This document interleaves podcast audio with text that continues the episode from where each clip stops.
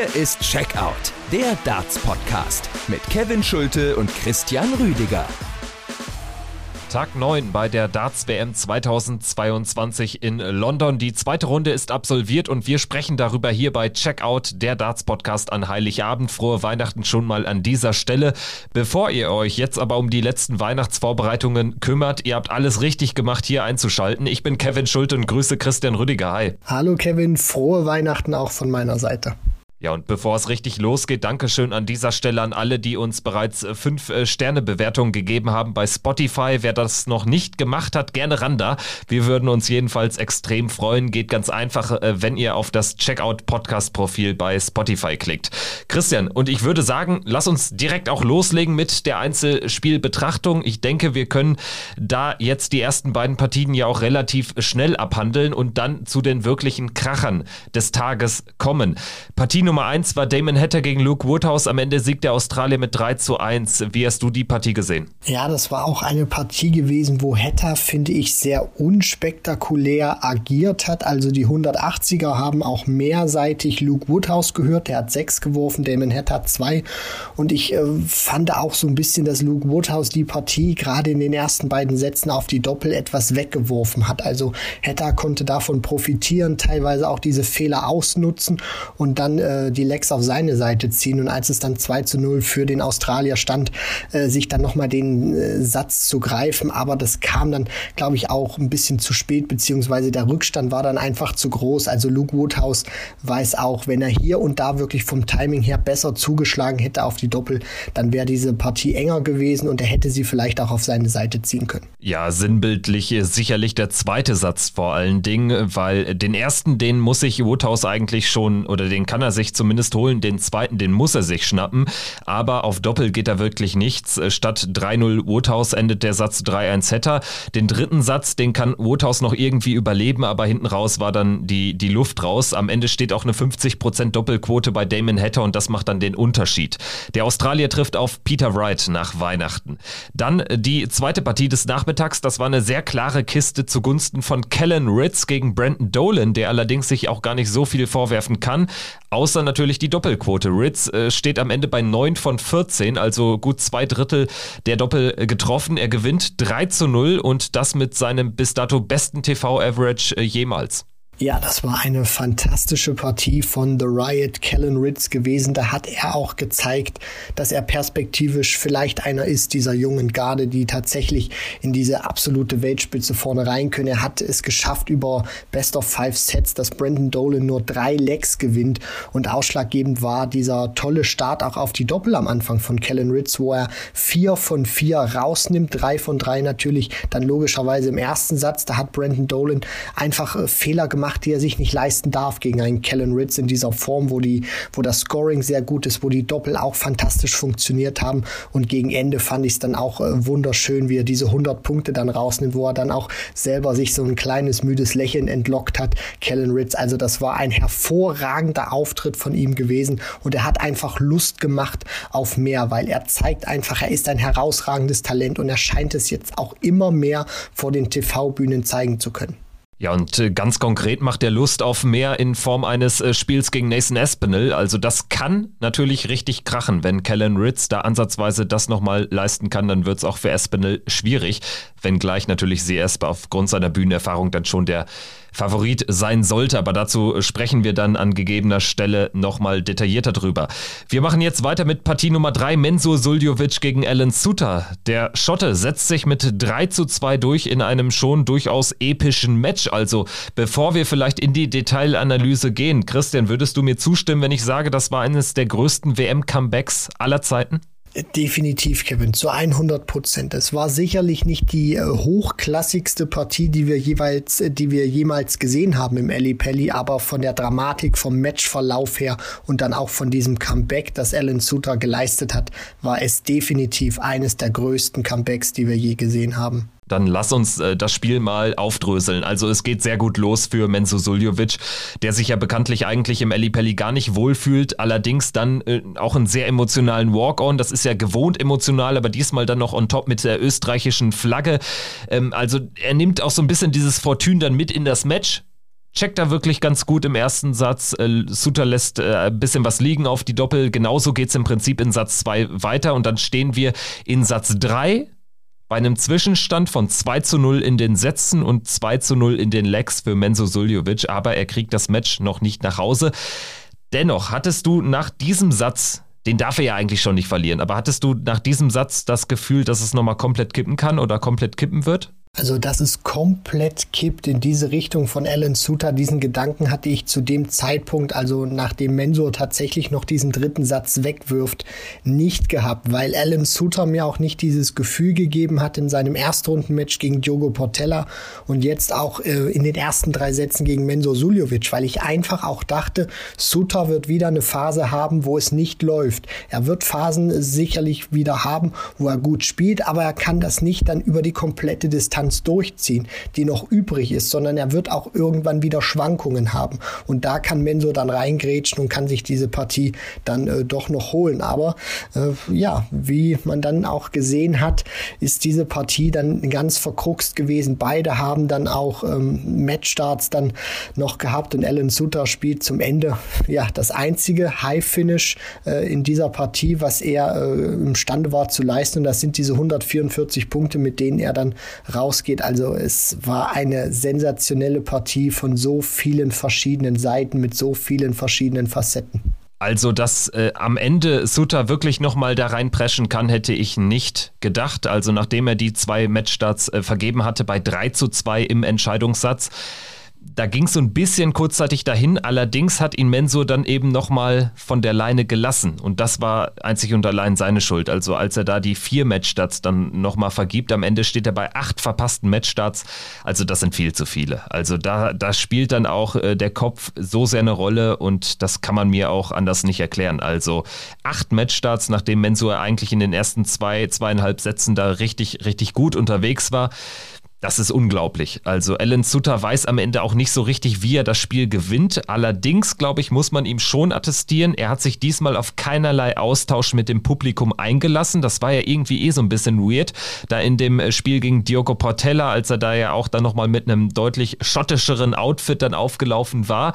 Und insgesamt, dass er auch so ein bisschen diesen, diesen Austausch mit dem Publikum gesucht hat. Diesmal war das ganz anders. Ja, da sieht man, so habe ich das zumindest wahrgenommen, dass Alan Sutter da auch sein Match sehr gut analysiert hat und sich auch äh, Gedanken gemacht hat, was kann ich verbessern oder was muss ich jetzt auch besser machen, beziehungsweise was darf ich auf gar keinen Fall machen gegen Menzo Suljovic, weil der ist bei allem Respekt für Diogo Portella nochmal aus einem ganz anderen Regal und äh, er hat das, äh, finde ich, dann gut analysiert, hat sich nur auf das äh, Sportliche konzentriert und äh, wird dann letztendlich zumindest auch belohnt, dass er dran bleibt, dass er trotz dieser aussichtslosen Situation, ich meine, äh, die, die Partie kann mit 3 zu 0, haben wir jetzt auch schon beleuchtet, an Mensur Suljovic gehen. Der führt mit 2 nur in den Sätzen, 2 nur in den Legs äh, im dritten Satz. Insgesamt overall in den Legs stand es zu diesem Zeitpunkt 8 zu 1. Da denkst du keine Schwierigkeiten. Selbst nachdem Suter dann äh, noch diesen dritten Satz gewinnen kann, wird sich Mensur sicherlich auch gedacht haben, okay, jetzt habe ich die Chance verpasst,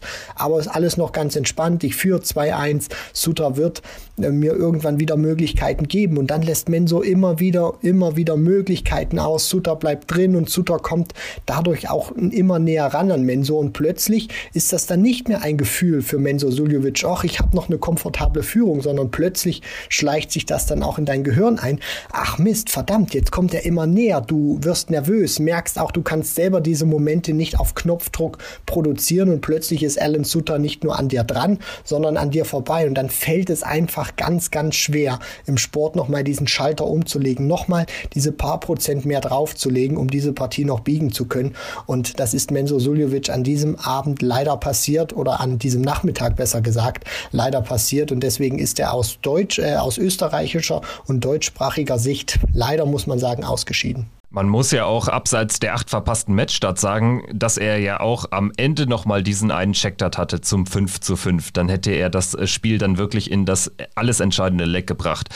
Aber Er nutzt diesen Dart auf Tops nicht und Alan Suter, das musste dann auch so passieren, dass er dann ausgerechnet die 145 ähm, rausnimmt zum Match.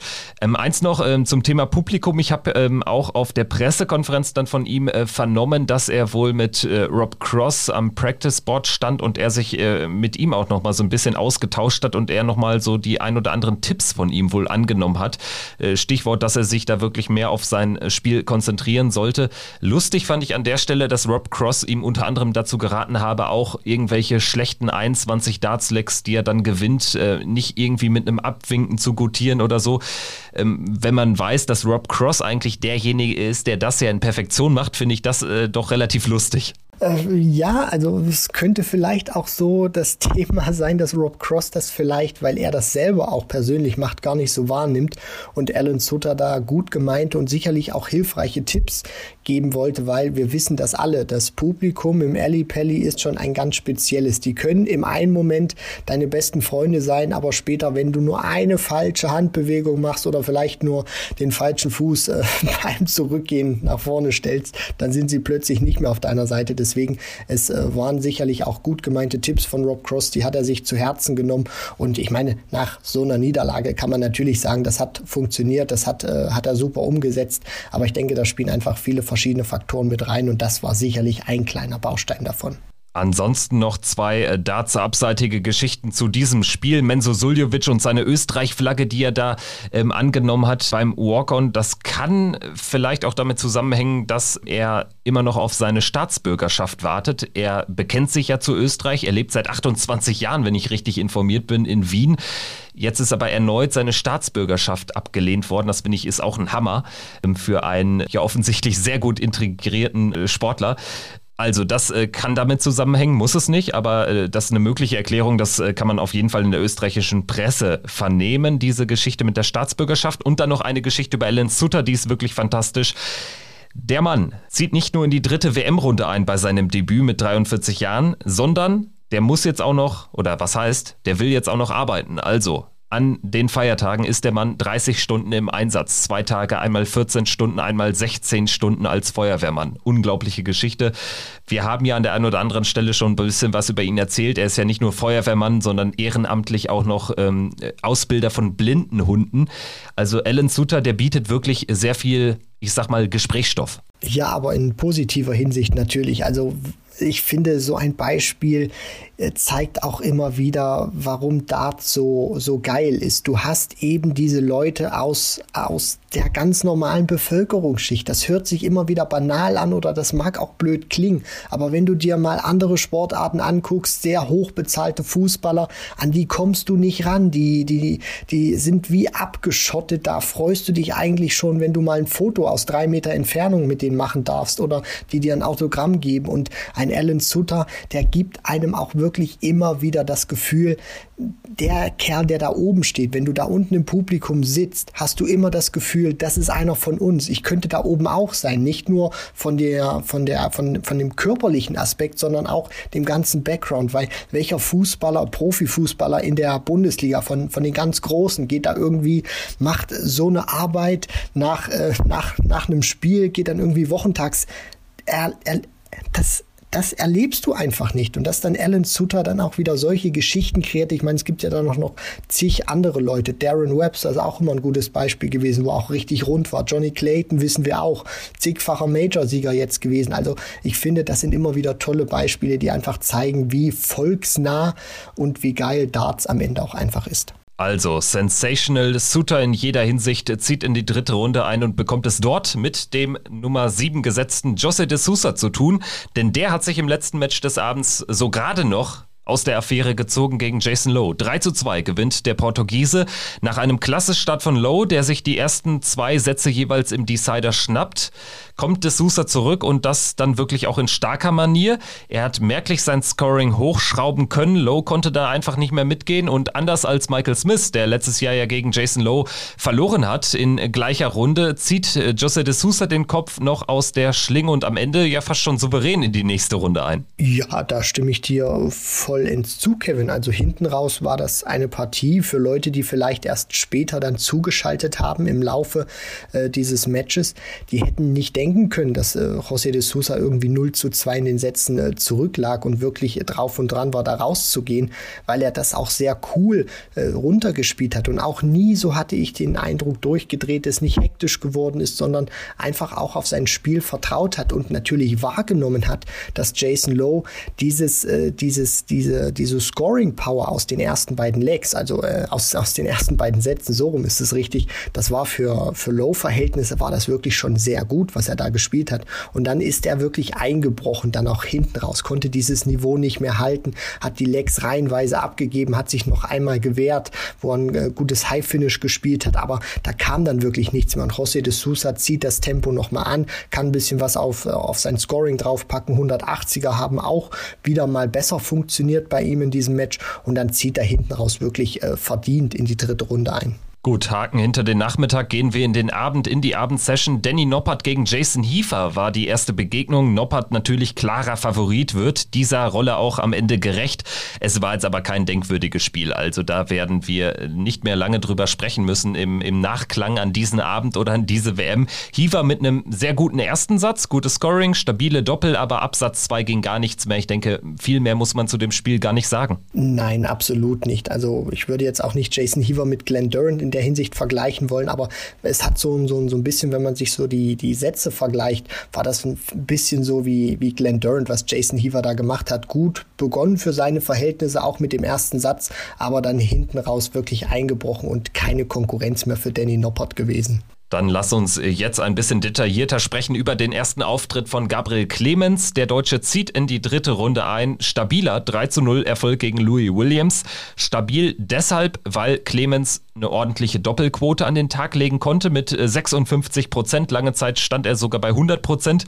Und weil eben Louis Williams nicht ansatzweise das gezeigt hat, was er in seinem Erstrundenmatch gezeigt hat. Ein bisschen ähnlicher Leistungsabfall wie von Uli Borland, als hätten wir es gestern nicht schon gesagt hier im Podcast. Podcast. Aus, aus deutscher Sicht wird man sich natürlich freuen, dass äh, Louis Williams nicht diese Leistung aus dem Shibata-Match äh, wiederholt hat. Auf der anderen Seite ist das auch äh, aus neutraler Sicht zumindest schade gewesen zu sehen, weil ich glaube, jeder zumindest aus neutraler Sicht hätte sich gerne so ein hochklassiges, umkämpftes Match zwischen den beiden gewünscht. Am Ende steht da ein auf dem Papier sehr deutliches 3 zu 0 für Gabriel Clemens. Wenn man sich das Spiel auch anguckt, Gabriel wird mit seinem Spiel, glaube ich, nicht zufrieden sein. Gerade vom Scoring her war das phasenweise überhaupt nicht, wie sich das der German Giant vorstellt. Das, das, das Beste an seinem Spiel war tatsächlich die Doppelquote gewesen, die am Anfang sehr ausschlaggebend war, dass er sich tatsächlich auch noch zum Beispiel dieses allererste Lecke-Match holen konnte.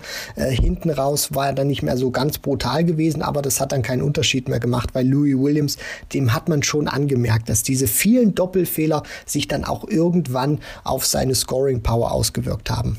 Ja, und im Prinzip muss man sagen, ist Louis Williams halt denkbar schlecht in dieses Match gekommen, weil er eben ein Doppeldesaster im ersten Leck erlebt, dieses Leck dann noch aus unerklärlichen Umständen verliert und das hat so ein bisschen erinnert an das erste Leck gegen Shibata, nur da hat er gewonnen. Und dann kommst du natürlich mit einer ganz anderen äh, Konfidenz dann aus so einem, ähm, ja, Doppeldrama heraus.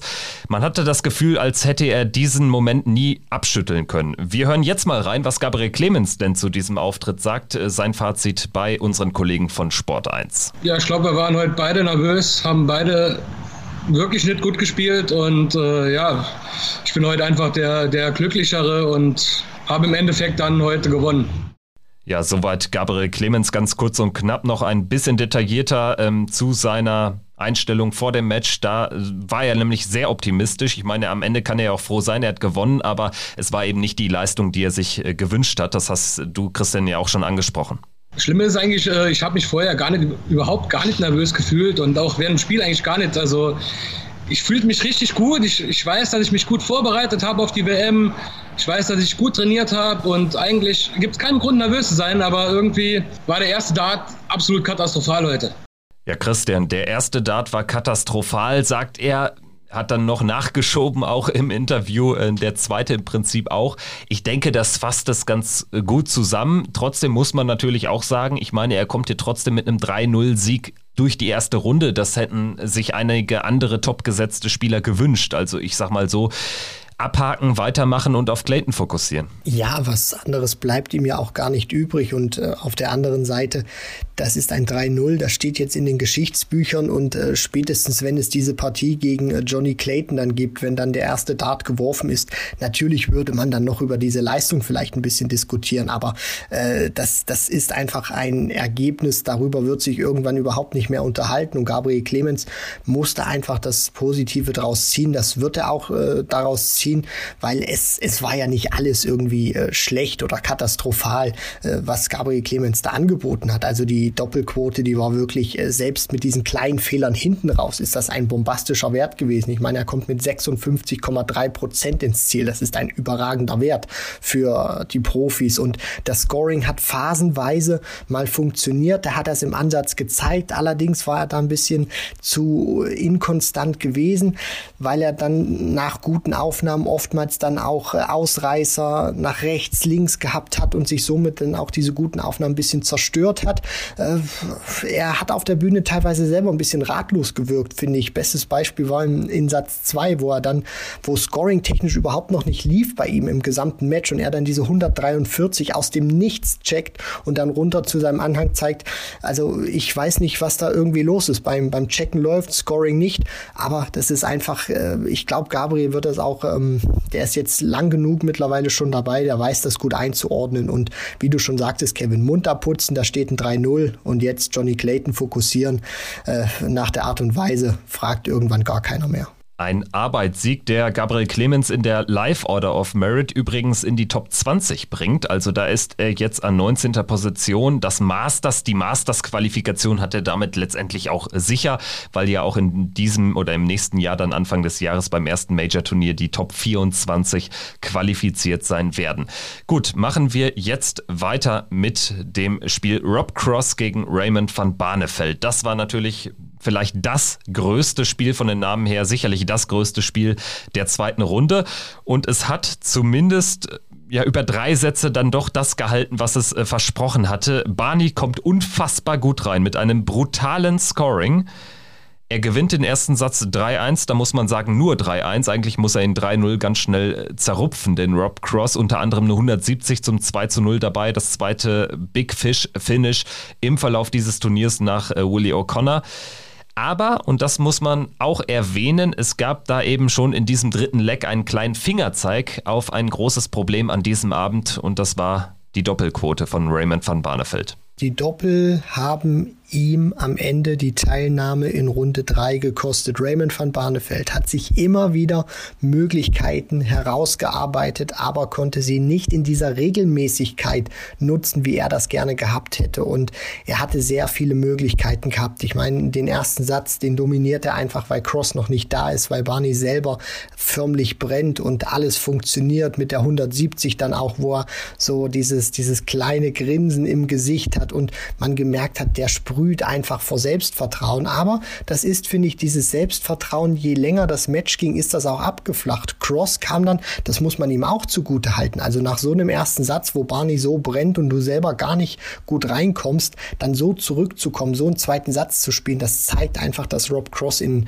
einer komplett anderen Verfassung ist, auch mental, als er das noch äh, vor seinem Gewinn bei der European Darts Championship war. Und dann für mich war der Knackpunkt dieser dritte Satz, Platz, wo Barney äh, eigentlich, ich glaube, das war ein Moment zum Break gewesen, Kevin, wo er 2 zu 1 in Führung gehen muss und äh, dieses Leck nicht zukriegt. Cross holt sich dann noch, dann spielt Barney ein, ein gutes viertes Leck, äh, stellt dann auf 2 zu 2. Aber wenn er das Leck vorher gewonnen hätte im dritten Satz, dann wäre dieser dritte Satz schon in seiner Heimat gewesen. Und so hat sich etwas eingeschlichen, was man häufig kennt im, im Darts und was ich auch bei Barney häufig gesehen habe in der Vergangenheit, auch vor seinem Rücktritt, dass er ein gutes Leck dann spielt zum 2 zu 2 2 ausgleicht im dritten Satz, aber dann in diesem Decider überhaupt nichts mehr ging und Rob Cross sich dann das 2 zu 1 in den Sätzen holen konnte und danach die Fälle so ein bisschen bei Barney hingeschwommen sind. Und ich habe auch das, das Gefühl gehabt, das hat mich ein bisschen traurig gemacht, Kevin. Ich weiß nicht, ob du es auch so wahrgenommen hast, dass diese vielen Doppelfehler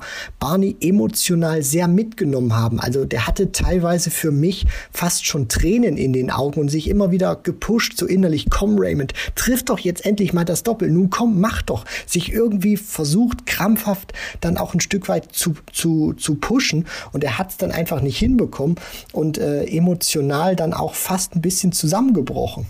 Also krampfhaft ist, glaube ich, eine sehr gute Beschreibung. Er ist nämlich im Verlauf des Matches immer mehr verkrampft. Ich meine, den zweiten Satz, den verliert er dann 3-1, muss er auch nicht so glatt verlieren.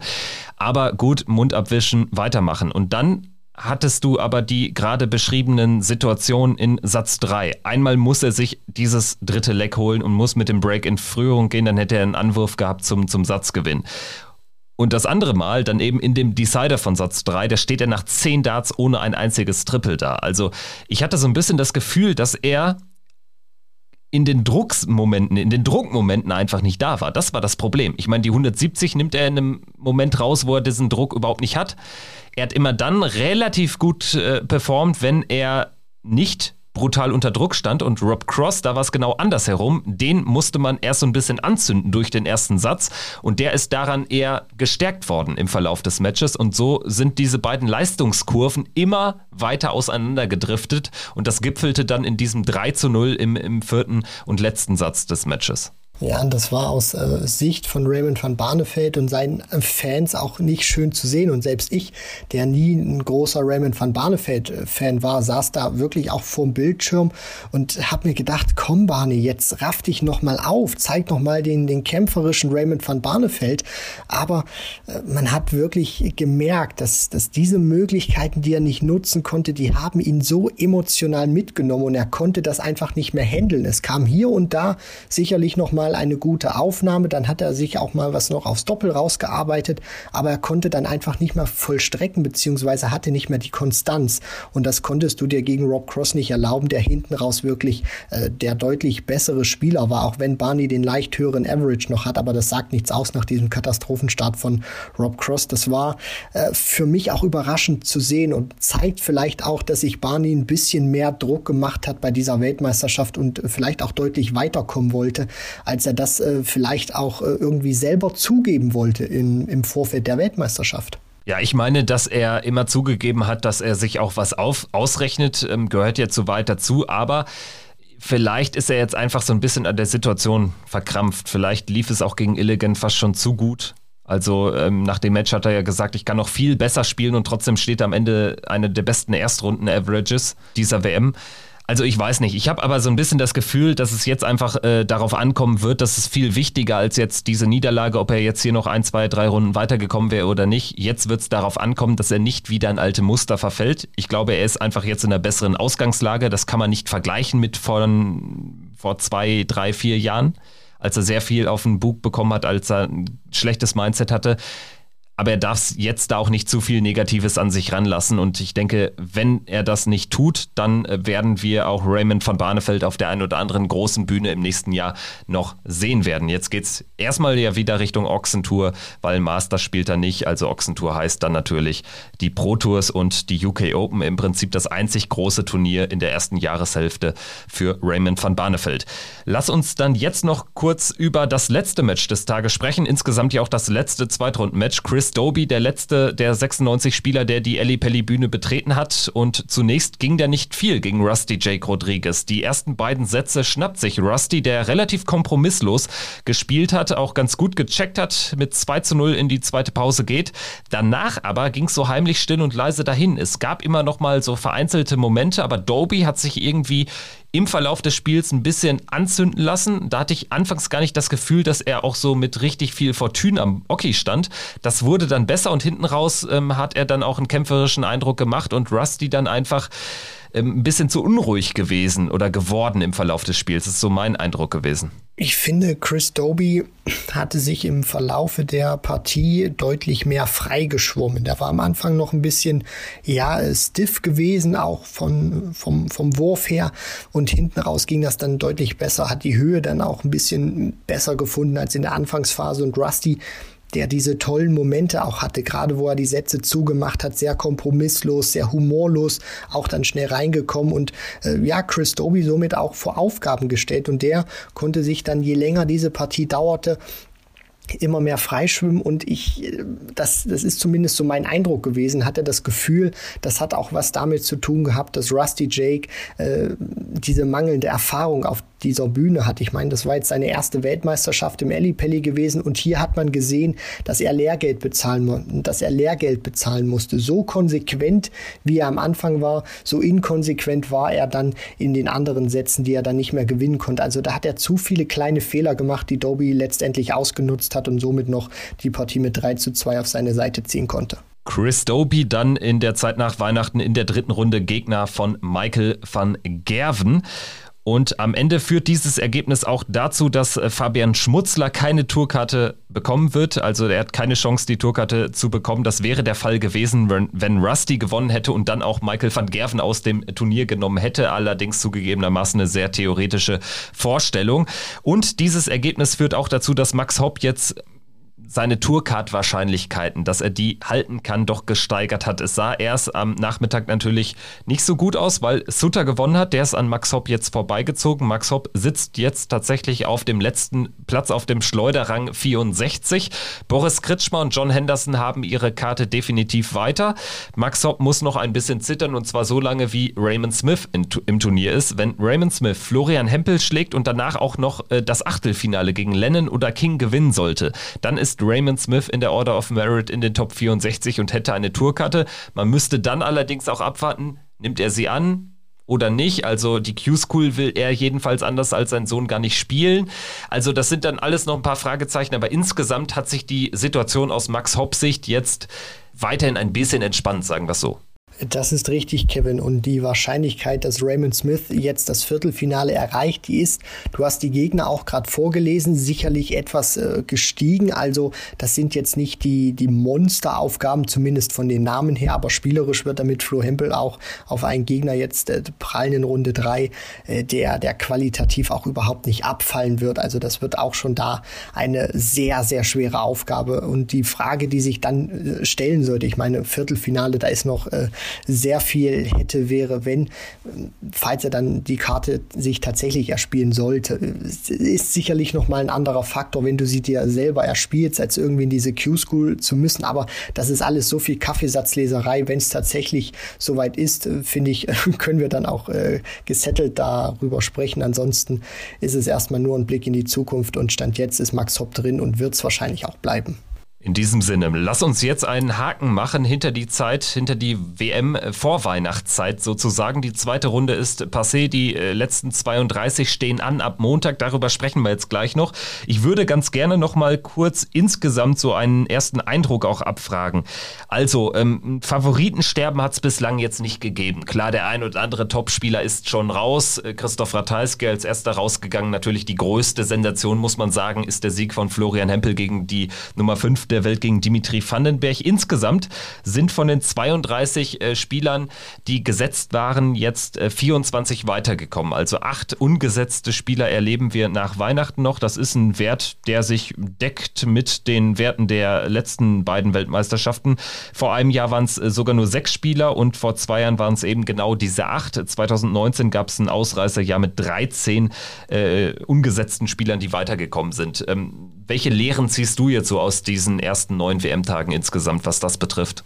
Also ich finde, wir hatten teilweise äh, auch ein sehr hohes Niveau, aber auch oftmals Averages, die äh, wir in dieser Konstanz oder in dieser Breite, also in, auf so einem niedrigen Niveau teilweise auch gar nicht äh, gesehen haben, dass sich so viele Gesetzte jetzt auch wieder durchsetzen konnten. Das spricht auch sicherlich für die Qualität, das spricht auch dafür, dass sie ein Stück weit mehr Erfahrung haben, beziehungsweise auch wissen, wie sie sich auf dieser Bühne verhalten müssen, in welchen Momenten sie wie agieren und welche Darts dort auspacken äh, müssen, um dem Gegner richtig weh zu tun, auch äh, vom, vom Timing her. Auf der anderen Seite äh, ist auch wieder das eingetreten, was wir im Vorfeld schon ein bisschen prognostiziert haben. Wir haben wieder so eine Section drin, die jetzt wieder etwas weiter offen ist durch die, durch die Niederlagen von Christoph Ratajski und Dimitri Vandenberg, wo Flo Hempel sicherlich jetzt auch zumindest namenstechnisch ein bisschen profitiert, aber mit, mit Raymond Smith natürlich auch einen hat, der trotzdem überzeugt hat und der super gespielt hat. Also es ist wieder so ein kleiner Mix drin gewesen. Man hat wieder diese erwarte, diese, diese erwartbare offene Section gehabt, diese eine, die es aktuell irgendwie immer gibt bei, bei jeder Weltmeisterschaft, weil da eins, zwei große Namen äh, rausgehen. Ansonsten äh, von, von den ganz großen Favoriten hat jeder so mal gezeigt, wie sie unter Druck sind. Deswegen, äh, ich gebe dieser, dieser ersten WM-Hälfte wirklich auch eine, eine gute, lehrreiche und interessante Bilanz, die ich da ziehe. Ja, ich muss auch sagen, in meiner Bilanz, ähm, was auffällt, ist tatsächlich, also das ganz große Scoring-Feuerwerk war es jetzt selten oder in, in wenig äh, Spielen. Erste Runde natürlich bietet sich da auch naturgemäß schon nicht an. Es gab ein bisschen Drama, hätte noch ein bisschen mehr sein können. Also wir hatten halt ein paar, so zwei, drei Tage dabei, die verliefen relativ ereignisarm. Ich denke da an den Montag, wo es ja nur eine Session auch gab, aber wo dann auch irgendwie nicht so viel passierte, bis auf eben diesen emotionalen, ähm, dieses emotionale Comeback von Barney. Und ansonsten denke ich eben an äh, den äh, Mittwoch, wo wir sehr viel Double-Drama gesehen haben einfach hat auch was, aber ähm, insgesamt, ja, ein bisschen Luft nach oben gibt's noch, aber die WM geht ja jetzt auch erst in die heiße Phase und ähm, an der Stelle lass uns doch gerne über den Montag, den 27. Dezember schon sprechen. Sechs Partien stehen an, drei am Nachmittag, drei am Abend, jeweils First to Four Sets und wir haben am Nachmittag folgende Begegnungen. Ross Smith gegen Dirk van Dijvenbode, Michael Smith gegen Willie O'Connor und Florian Hempel gegen Raymond Smith. Es dürfte die erste Session in der Geschichte des Dartsports wahrscheinlich sein, in der jedes Spiel von einem Smith gespielt wird.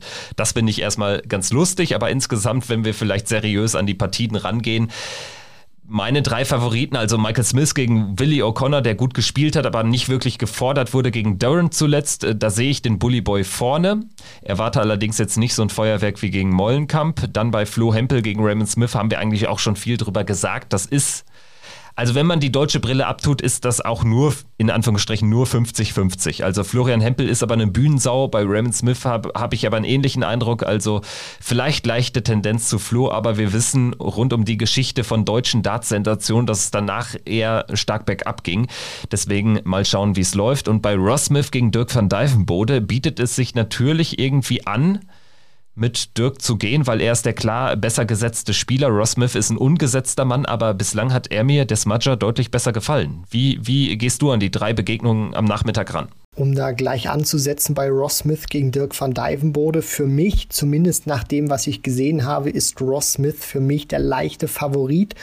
Wo ich allerdings auch so ein paar Bedenken habe, ist, dass Ross Smith nicht nur beziehe ich das jetzt auf die WM, sondern auch allgemein, was ich immer so wahrgenommen habe bei TV-Turnieren, dass wenn er auch mal komfortabel führt und der Gegner kommt dann wieder ran, dass er es dann nicht schafft, diesen Gegner nochmal einzubremsen, beziehungsweise so stark dagegen zu hauen, dass er ihm dann wirklich den Gar ausmacht. Und das ist so ein bisschen diese, diese kleine Gefahr, die ich gegen Dirk van Dijvenbode sehe, dass wenn er in zu viele oder zu große Druckmomente kommt, dass er dann nicht die Darts auspacken kann, die er gerne hätte oder die er spielen würde, wenn er ähm, ja ein bisschen befreiter spielen kann. Deswegen Ross Smith stand jetzt der leichtere Favorit, aber ich denke, unter Druck wäre Dirk van Dijvenbode der etwas stärkere. Michael Smith ist für mich der klare Favorit gegen Willie O'Connor. Wir wissen alle, was Willie O'Connor spielen kann, wenn er drauf ist, aber gegen Michael Smith traue ich es ihm zumindest jetzt nicht zu, auch weil der Bully Boy für mich zum Auftakt gegen Ron Meulenkamp, was auch ähm, ja, vom, vom Tempo her nicht sein, zwar deutlich stabiler ähm,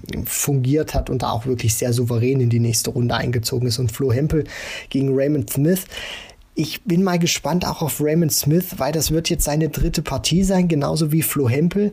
Aber Flo Hempel hat eben ein anderes, einen anderen Bereich. Also der ist immer in dieser PDC-Bubble drin und Raymond Smith kommt da jetzt rein bei der Weltmeisterschaft. Und die Frage, die ich mir stelle, wie lange hält er das durch? Also kann er jetzt nochmal ein drittes Match auf so einem Niveau spielen, wie er das die ersten beiden Runden gemacht hat? Das frage ich mich. Das wird sehr interessant sein zu sehen. Wenn er das kann, dann wird das ein Riesentest werden für Florian Hempel, der auch auch zeigen muss, dass er diese beiden Matches, die er zu Anfang gespielt hat, die auch wirklich gut waren, vom, vom Scoring teilweise sehr gut, das dann nochmal bestätigen kann. Und du hast vollkommen recht, auch da stimme ich mit dir über, vollkommen überein, Kevin. Wenn wir die deutsche Brille abnehmen, ist das keine einfache Partie für Florian Hempel. Der muss seine Leistung auch erstmal bestätigen. Raymond Smith muss es auf der anderen Seite auch. Wenn beide drauf sind, wird es eine richtig enge Partie. Und ja, so ein, so, ein, so, ein, so ein bisschen die Gefahr ist immer, dass die Deutschen dann auch von den Fans ein bisschen overpacen, weil sie jetzt diesen, diesen Mega-Auftritt gegen Dimitri Vandenberg hatten. Und wir haben schon damals gesehen bei Kevin Münch, äh, als der Adrian Lewis rausgenommen hat. Also das, das wird keine einfache Aufgabe gegen Raymond Smith. Ich glaube, wir sollten uns auch von dem Gedanken verabschieden, ähm, dass Flo Hempel hier Raymond Smith äh, lock auf lockig äh, 4-0 mit vielleicht irgendwie 12-2, 12-3 Legs von der Bühne fegt. Also ich glaube, das wird nicht passieren. Kleiner Funfact am Rande, Florian Hempel könnte mit einem Sieg der erste Spieler werden, der bei einer einzigen Weltmeisterschaft aus deutscher Sicht drei Spiele gewinnt. Klar, Gabriel Clemens hat das erste Achtelfinale klargemacht, bei der letzten WM, als er da gegen Peter Wright unter anderem gewonnen hatte. Allerdings, er kam ja aus der zweiten Runde, also musste in Anführungsstrichen nur zweimal gewinnen, um es ins Achtelfinale zu schaffen. Soweit noch zu äh, dieser Partie Hempel gegen Raymond Smith. Lass uns jetzt aber in den Abend gehen. Der hat es auch in sich, also von den Namen her schöne Partien dabei. James Wade, Vincent van der Voort, Gervin Price, Kim Heibrechts und Johnny Clayton gegen Gabriel Clemens. Also sind auch deutsche Festspiele direkt nach Weihnachten. Zunächst vielleicht ganz kurz Wade gegen Van der Voort. Ich sag mal so, da sind zwei Grandler im Duell und da werden wir sicherlich zwei Männer sehen, die jetzt nicht so den großen Spaß am Spiel verspüren, die aber uns vielleicht eine enge Begegnung liefern werden. Was erwartest du von deinem WM, deinem Weltmeistertipp James Wade? Ja, das ist richtig, äh, Kevin. Also zunächst mal erwarte ich eine deutliche Leistungssteigerung von James Wade, weil wenn er das nochmal ans Board bringt, dann wird es gegen Vincent van der Voort verdammt eng werden. Äh, daran glaube ich aber nicht. Ich glaube, Wade wird wirklich eine deutliche Leistungssteigerung hinlegen. Es wird auch eine, eine zumindest mittelschwer umkämpfte Partie werden, wo ich dann sage, Wade gewinnt diese Partie 4 zu 2, weil er in den wichtigeren Momenten den kühleren Kopf behält und dann sich nicht so emotional davon beeinflussen lässt wie Vincent von der Voort. Aber gerade die Anfangsphase kann ich mir sehr umkämpft vorstellen. Hinten raus wird dann Wade seine Klasse ausspielen und dann auch äh, zeigen, warum er die Nummer 4 der Welt ist. Gervin Price, natürlich als Nummer 1, als amtierender Titelträger, klarer Favorit gegen die 32 Kim Heibrechts. Allerdings muss man ja sagen, Kim Heibrechts ist so ein Spieler, der auch mal wirklich sensationelle 20, 30 Minuten erleben kann. Das wünsche ich jedem neutralen Beobachter dieses Spiels, weil dann kann es richtig geil werden, dann kann das auch ein richtiges Heavy-Scoring-Match werden. Nur so richtig glauben tue ich irgendwie nicht dran, dass das eng wird. Also für mich steht da eigentlich ein tendenziell eher ein klarer Sieg für Gavin Price ähm, auf dem Tableau. Wie siehst du es? Für mich wird entscheidend sein, weil das immer wieder ein Faktor war in den vergangenen Wochen und Monaten, wenn du gegen Gervin Price gespielt hast. Wenn Kim Halbrechts es schafft, enge Momente zu kreieren in den ersten eins, zwei, vielleicht äh, drei Sätzen, obwohl der dritte Satz da vielleicht schon ein bisschen zu spät ist. Aber nehmen wir mal die ersten zwei Sätze. Wenn er es da schaffen sollte, auch in den Decider immer jeweils zu kommen, beziehungsweise auch mal ein Decider spielt, dann muss er sich den krallen. Wenn Price derjenige ist, der diese engen Momente, der die Decider am Anfang gewinnen kann, dann wird das eine recht klare Partie sein. Heibrechts muss wirklich versuchen, über diese Crunch-Time-Momente in die Partie zu finden finden. Wenn er es nicht schafft, dann wird Price sich das schnappen und dann mit seiner ganzen Klasse vorziehen. Das hat er in den vergangenen äh, Wochen und Monaten auch immer gezeigt. Deswegen diese Momente zu Beginn, diese Crucial Moments, die sind ganz entscheidend für Kim Heibrechts. Kann er die nicht mitnehmen, dann wird er gegen Price nichts auszurichten haben. Ähnliche Vorzeichen für Gabriel Clemens gegen Johnny Clayton? Fragezeichen. Also das klingt für meine Begriffe nach einem potenziell ähnlichen Matchverlauf. Dass es vielleicht wirklich so in den ersten drei Sätzen jeweils, dass die auch knapp laufen und dass Gabriel Clemens da eben da sein muss und notfalls eben ja, mal so ein 72er Finish in einem Deciding Leg ähm, unter höchstem Druck mit einem Dart äh, ausmachen muss, ausknipsen muss. Also für mich ist in dieser Partie Gabriel Clemens die große Unbekannte. Johnny Clayton rechne ich damit auch nach seinem hervorragenden Auftritt gegen Keen Barry, gerade unter Druck, was er dafür für Dinger gespielt hat und Darts ausgepackt hat, der wird sein Niveau spielen. Und Gabriel Clemens ist jetzt in der Bringschuld, vom Scoring was draufzupacken, von den Doppeln, muss es in der Anfangsphase gegen Clayton genauso wuppen, wie das gegen Louis Williams geklappt hat. Und dann äh, ist das dann auch eine Partie, wenn er dann dann erstmal drin ist, wenn er von den ersten drei Sätzen einen gewinnen kann, beziehungsweise vielleicht sogar zwei gewinnen kann. Also auf jeden Fall nicht irgendwie 0-3 in, in, in Rückstand gehen oder 0-2, sondern zumindest 1-1 oder dann 1-2. Das sind so wichtige Momente. Wenn er es da schafft, dass Clayton nicht abhaut und auch immer mal wieder wichtige Momente mitnehmen kann, ihn vor Aufgaben stellen kann, beschäftigen kann, dann äh, hat er auch eine Chance. Aber, und so ehrlich muss ich auch sein nach diesem ersten Auftritt von Gabriel Clemens, es muss eine deutliche Leistungssteigerung kommen. Das wird nicht ausreichen, um Johnny Clayton in irgendeiner Art und Weise gefährlich zu werden. Also die Vorzeichen ganz grundsätzlich wahrscheinlich ähnlich wie vor dem Match gegen Peter Wright im Vorjahr. Und da hat er wirklich diesen großen Berg des Titelverteidigers erklommen. Also er braucht eine ähnliche Leistung, er braucht sicherlich auch den einen oder anderen Fehler von Johnny Clayton. Der hat ja auch was angeboten, dürfen wir nicht vergessen. Klar war eine Topleistung gegen Keen Barry, aber er wurde da gefordert und ist dann auch ins Wanken zumindest zeitweise gekommen. Ist natürlich jetzt nochmal ein anderer Schnack mit äh, First to Four oder Best of Seven Sets in der dritten Runde. Aber gut, lassen wir uns überraschen. Das werden auf jeden Fall äh, deutsche Darts-Festspiele am Montag, den 27. Dezember. Wir melden uns natürlich danach wieder hier mit einer neuen Folge von Checkout, der Darts Podcast, dann zu Tag Nummer 10 bei der Darts-Weltmeisterschaft 2022. Danke auf jeden Fall fürs Einschalten und an dieser Stelle, ja, wir möchten es nochmal bekräftigen, habt schöne Feiertage, genießt die Zeit, wir werden es ähnlich versuchen, werden jetzt auch mal ein bisschen abschalten und die Akkus wieder aufladen, um dann für euch weiter täglich zu senden. Also bis dahin, macht's gut. Ciao. Ciao.